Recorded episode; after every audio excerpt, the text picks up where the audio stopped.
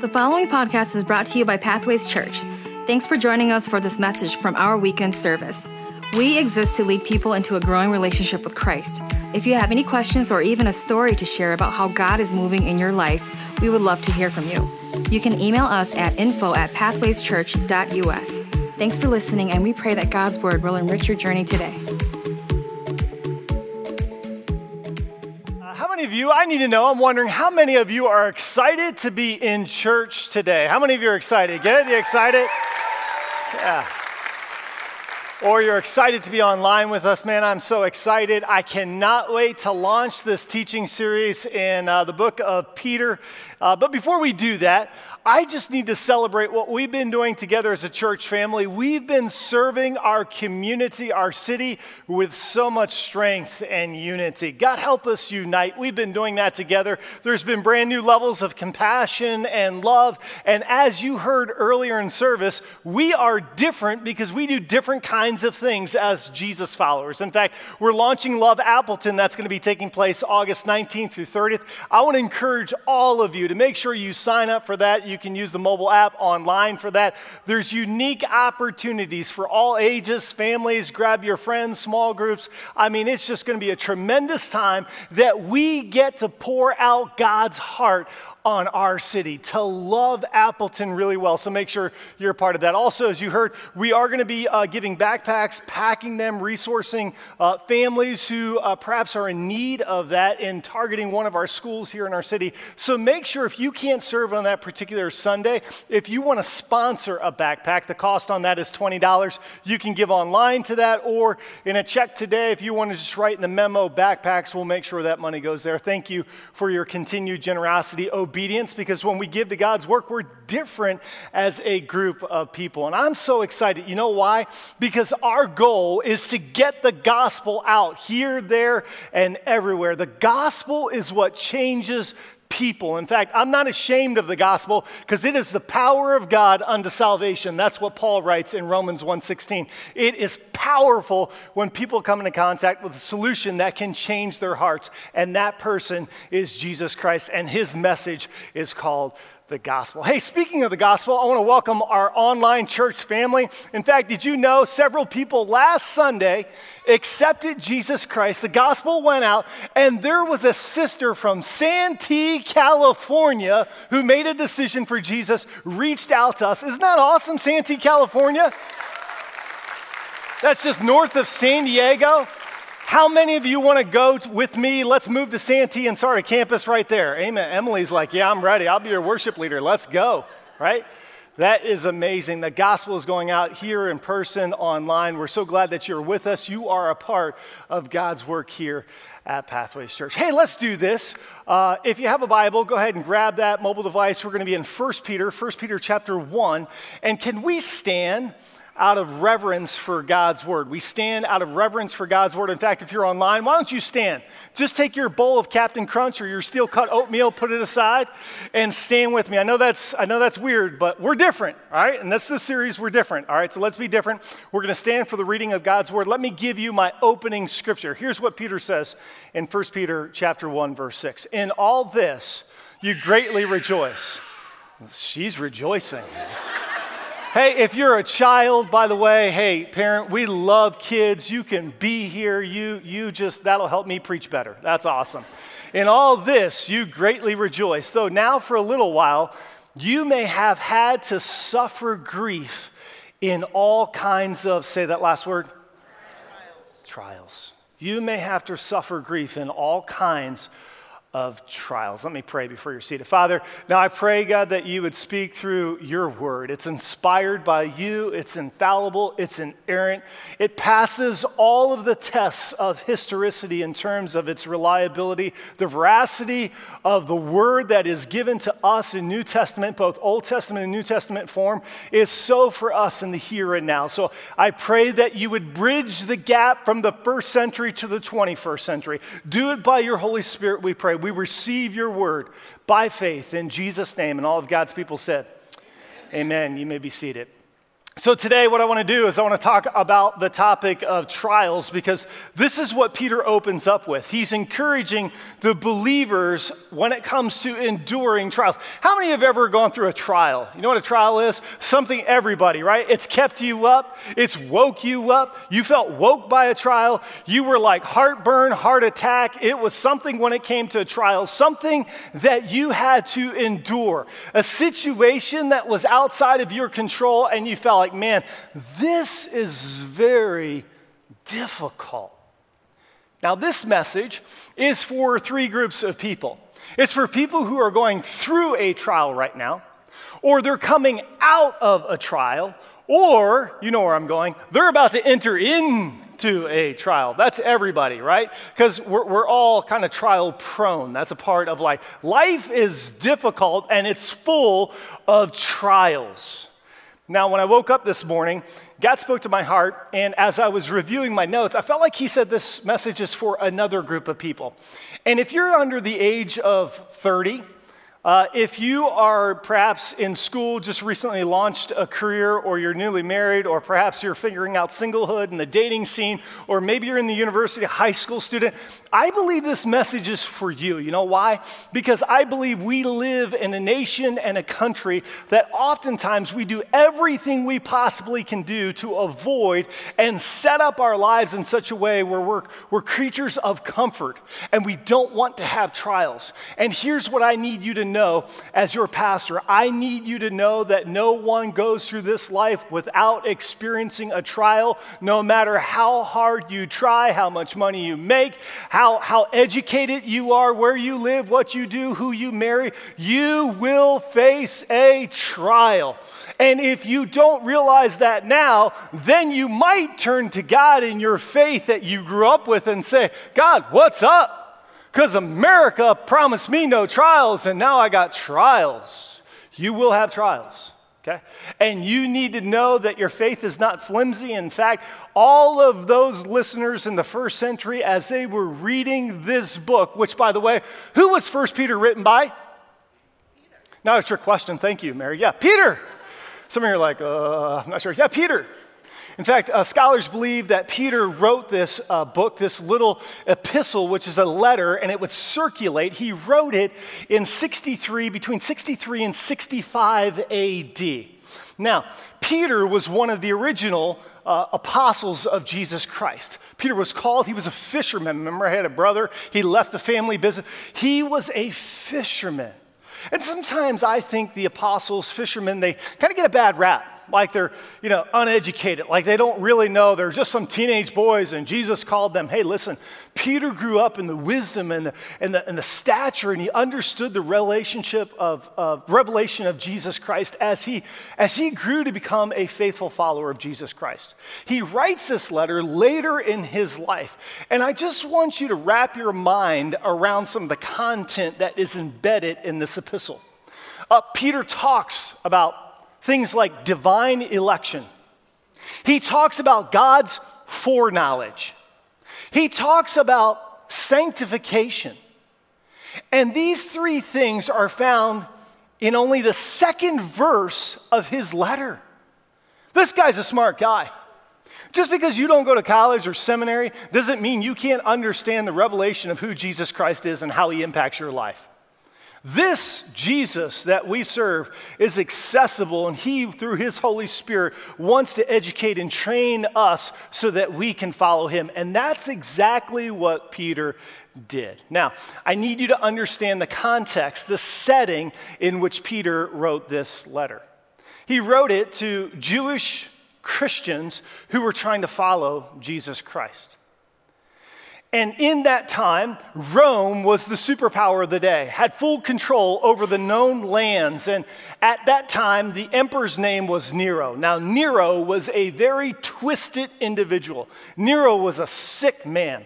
In fact, historians uh, tell us that Nero, listen, Nero murdered his wife, uh, he killed his mother, and a lot of people believe that he killed his second wife.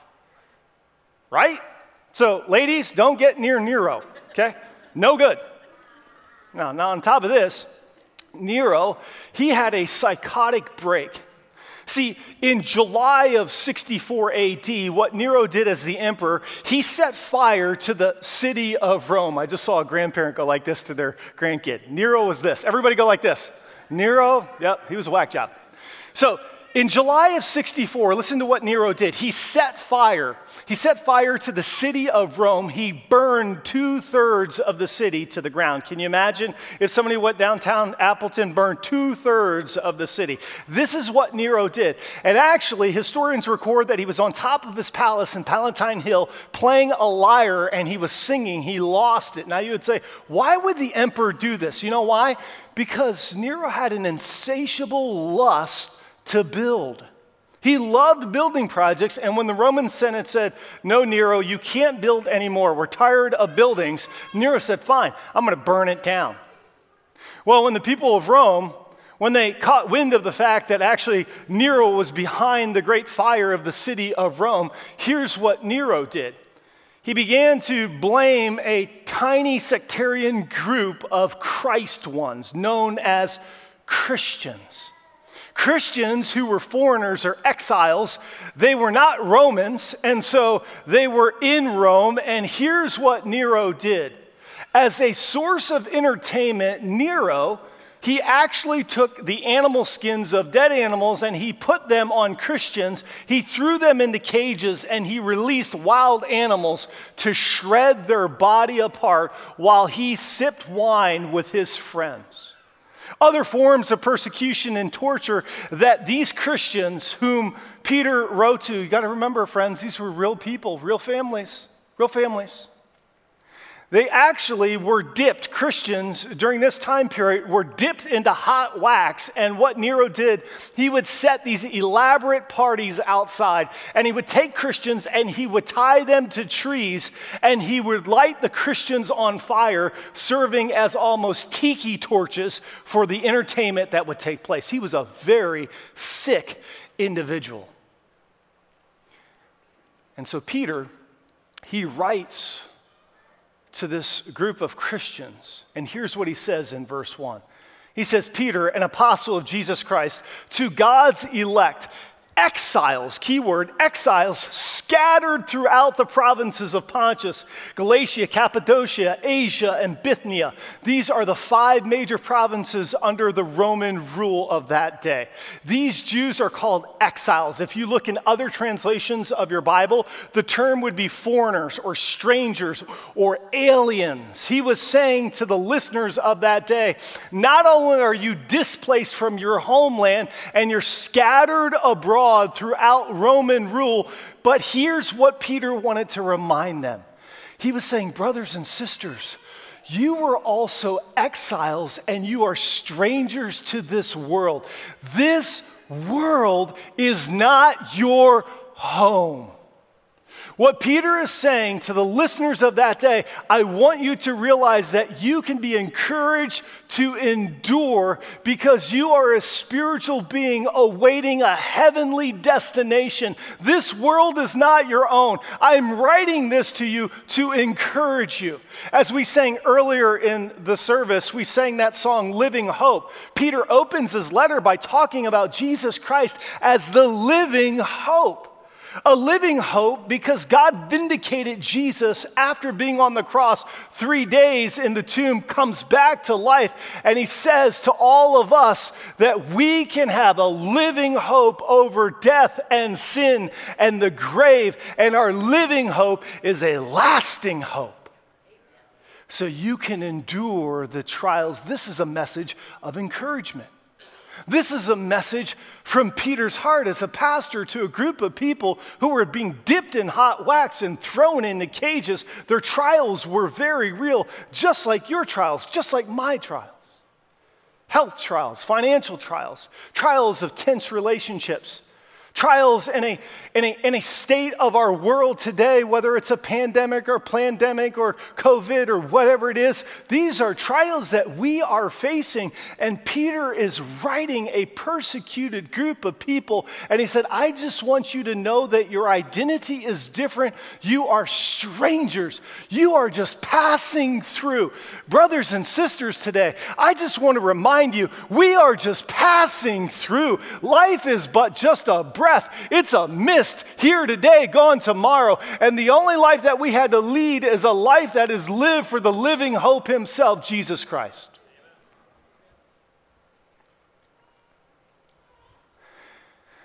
And so he says, in all this, question, as the first century listeners stood in all this, what are you standing in today? What is your trial today in all this? What does that look like for you? What are the things that you need God's help to endure because there is a trial that is beyond your own strength?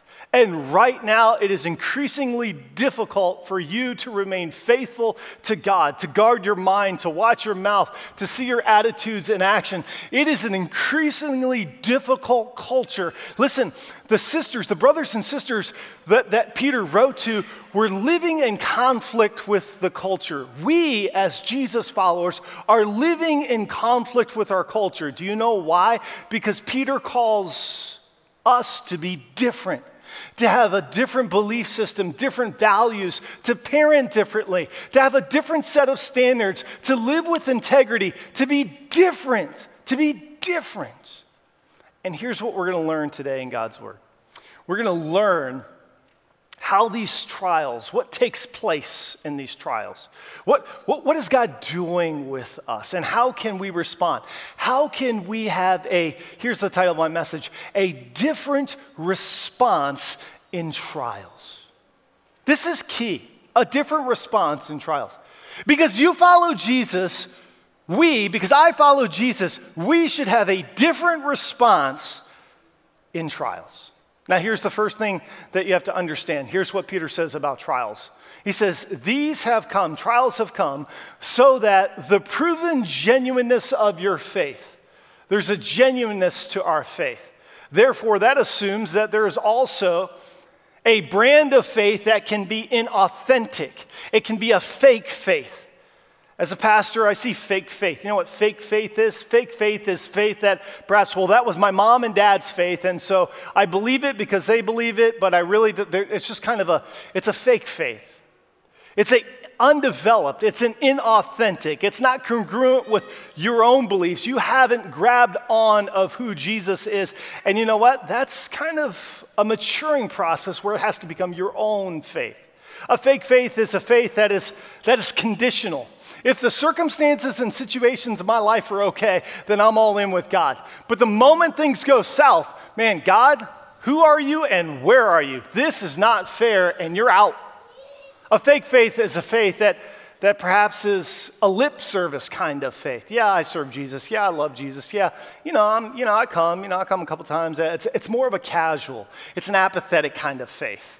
It's, a, it's not a genuine faith. Now, the genuineness of our faith is proven. This is what Peter says. These, these trials have come so that the proven, the proven genuineness of your faith, of greater worth than gold which perishes even through refine, even though refined by fire. What Peter is saying is that trials prove your faith. They show your faith. In other words, trials reveal the depth of your faith. Trials reveal the faith that's already there. It's post trial that it can deepen and use and refine your faith, but in the moment of the trial, in the moment of the trial, listen to me, what faith does or what trials do is to reveal the depth of the existing faith that you have in Jesus Christ, the depth of it, the trust of it. Is there, is there some kind of, of, of gritty, tenacious kind of, this is faith that is going to see me through? Now, You say, Well, Adam, this sounds all well and cute up to this point. In fact, some of you have heard this message before. But here's perhaps what you have not heard before. You haven't seen the historical thread by which the, the personal nature of the gospel spills through the pages of Scripture. See, Peter didn't write this because he knew he was going to be writing to a 21st century audience like you and me. He was writing it 25 years later after his own personal trial. See, Peter didn't write from a, a, a head knowledge, he wrote from an experiential knowledge of trials. 25 years earlier, Peter was the obnoxious, the loud, the rude, the impetuous kind of fisherman disciple following Jesus Christ. He was the one who would overpromise and underdeliver when it comes to faith. Oh, Jesus, that's you on the water. I'm jumping out. And then he sinks. Jesus, they're not taking you. Where's my sword? I'm cutting off his ear.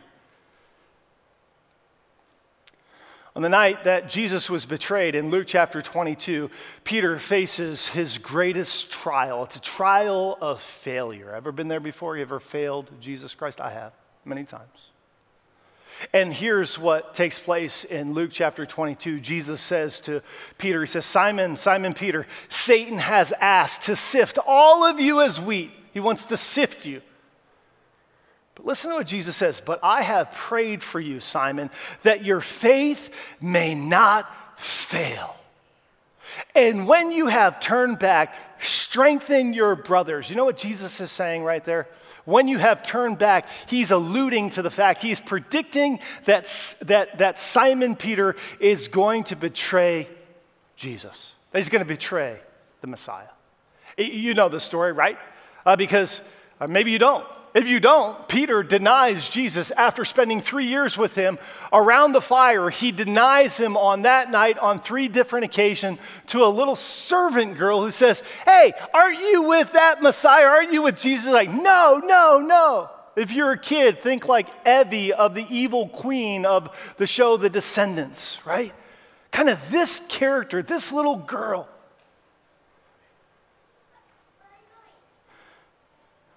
But here's what Peter experienced in his trial of failure. And I want you to hear this wherever you are and whoever you are that there is a loving Savior named Jesus who is full of grace, and he offers us second chances to continue to develop and to grow our faith so that we can strengthen others around us that God is pursuing and chasing you even when you fail Him. And this is exactly what Peter experienced because after the resurrection, the stone was rolled away. Jesus met Peter on a beach. He gave him a brand new assignment. He said, Peter, I want you to feed my sheep. And just months later, on the day of Pentecost, Peter stands up in Acts chapter 2 and he declares with conviction and boldness the good news of Jesus Christ. And 3,000 people come come to faith and the church is launched.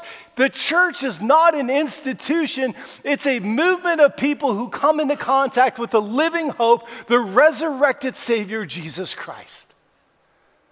And you know what Peter learned? He learned that the more your faith is tested, the more your faith can be trusted. Let me ask you a question Who is on the other side of your trial? Who is on the other side of what you're going through right now that if you endure and if you have a different kind of response, who can hear of the wisdom and the strength and the truth and the greatness of our God if you endure and if you have a different kind of response? Who is that person? Maybe it's the next generation. Maybe right now you're a parent and you're going through it and you can realize, man, if I can endure this, my son or daughter, they're going to see God in me. Maybe it's a grandchild. Maybe it's a spouse. Maybe, I don't know who it is, but someone is watching how you respond in the midst of pressure and a trial. And the moment you call yourself a Christian, all eyes are on you. All right.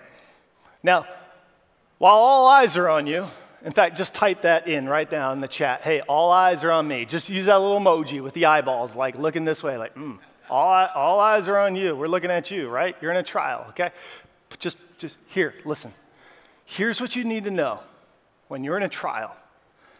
You're going into one, you're coming out of one, you're, you're in one right now. Here's what you need to know trials can have two effects. They can either push you away from God or they can draw you close to God. When I think about drawing you close to God, I almost think about the, the term like where Peter casts his nets down and he would draw the fish out.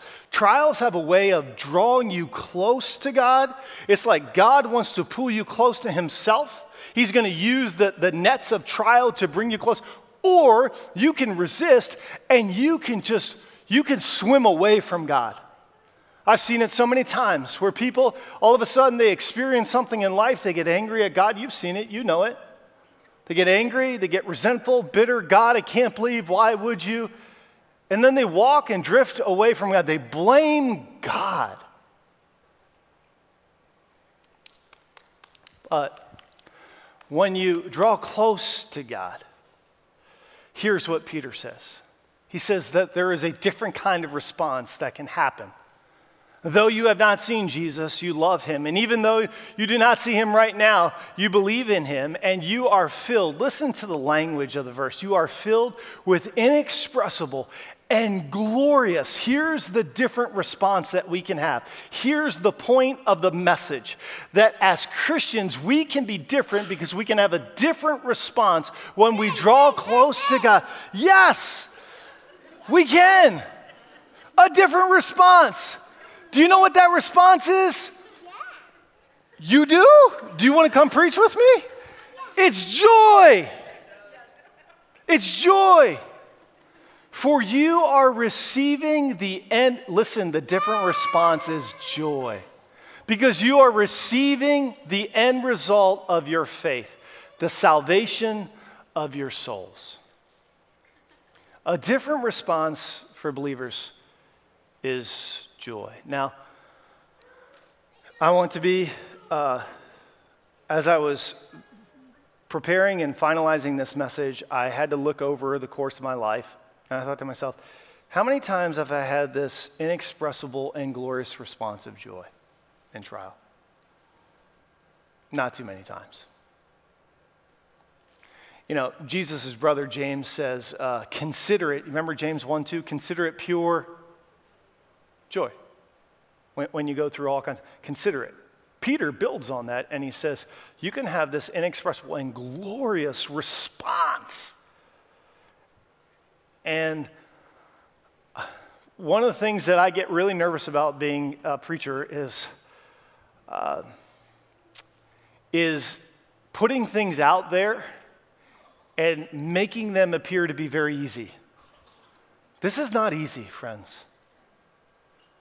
Um, d- this is the divine thing to have joy in the midst of trial. Th- this is supernatural, this is miraculous. This is when we, if we want to be a different kind of people, we have to discipline our hearts and our minds to be focused on Jesus. For the joy that was set before him endured his trial, the cross. See, I don't think that, I don't think that Jesus hung on the cross and he thought, oh, this is joyous. Oh, yeah, baby, pound the nails. He didn't look down at his mom and say, Oh, mom, you got vinegar? No, give me a Coke. This is something, no, no, no. He said, I am thirsty. This is hard. But the writer of Hebrews says in chapter 12, verse 2 For the joy set before him, he endured the cross. Do you know what that tells me? It tells me that as Hebrews 4:15 says, we don't have a high priest who cannot sympathize with our weaknesses in trial.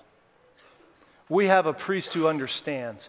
Jesus hung on the cross so that you could stand in your trial today. That you can endure, that you can be tough-minded.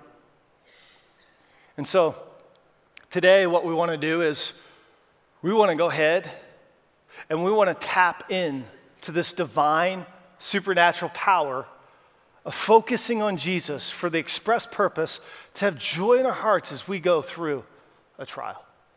Understand this inexpressible and glorious response. If you're online with us today, how about you, if you haven't had a moment or you came in late to worship with us, how about you find some elements? Because we're going to gather around the Lord's table and participate in communion. Communion here at Pathways Church is open. You do not have to be a member or partner of Pathways. You just need to be a kingdom kid a son or daughter of Jesus Christ, if you placed your faith in Jesus, you are welcome to participate with us. If you're here today in, in person and you did not receive the elements when you walked in, maybe you forgot or just there are tables in the back, please, you are free right now in this moment to go ahead and grab the elements. And I thought this was just, we as a team, when we were putting this service together weeks ago, felt like this was a perfect close for this service. And I want to give you some time to process something. We live in such a chaotic world and time right now. And I want to build, we wanted to build some space in the service where you have about 30 to 45 seconds for just silence and peace to connect with God. For some of you, you're going to relish this next moment. For some of you, this is going to be really hard to pause and just to take this in, but I want to encourage you this is a part of your growth. You, you need to turn on your spiritual ears and listen to what the Holy Spirit, the Holy Spirit is here, the Holy Spirit is online. He, he, he's in your room right now. He wants to talk to you. And I want you to ask this question Jesus, as I'm in my trial, coming out of one, going into one, would you help me to access and to experience the joy that your close follower, Peter, wrote about? I, want to experience this joy. Maybe you're at a place today, you're like, you know, Adam, right now, I'm in a season of just pure gratitude and I, everything is, is going really well. You know what? Praise God for that. Enjoy that. Maybe you can take these 35 or 30 or 45 seconds and just say, Jesus, thank you for your sacrifice. And then we're going to sing a song, Living Hope. His great mercy, the cross has the final words. In fact, if you want to do this with me, you want to get the elements online, hold them in your hands. If you're in person, this is the first time we've ever taken communion in self contained little things like this, right? Uh, usually we pass the tray, but being touchless services. And I was, um, I want to give you a quick instructions on this. There's two tabs on this, okay? The top tab, if you want to pull that off, there's the wafer right there. Take the wafer and just hold it in your hand. Don't eat it right now. Just want you to hold the elements. I want you to take the next 30, 45 seconds. I want you to reflect. I would ask that it would be very silent, quiet. Listen to the Holy Spirit.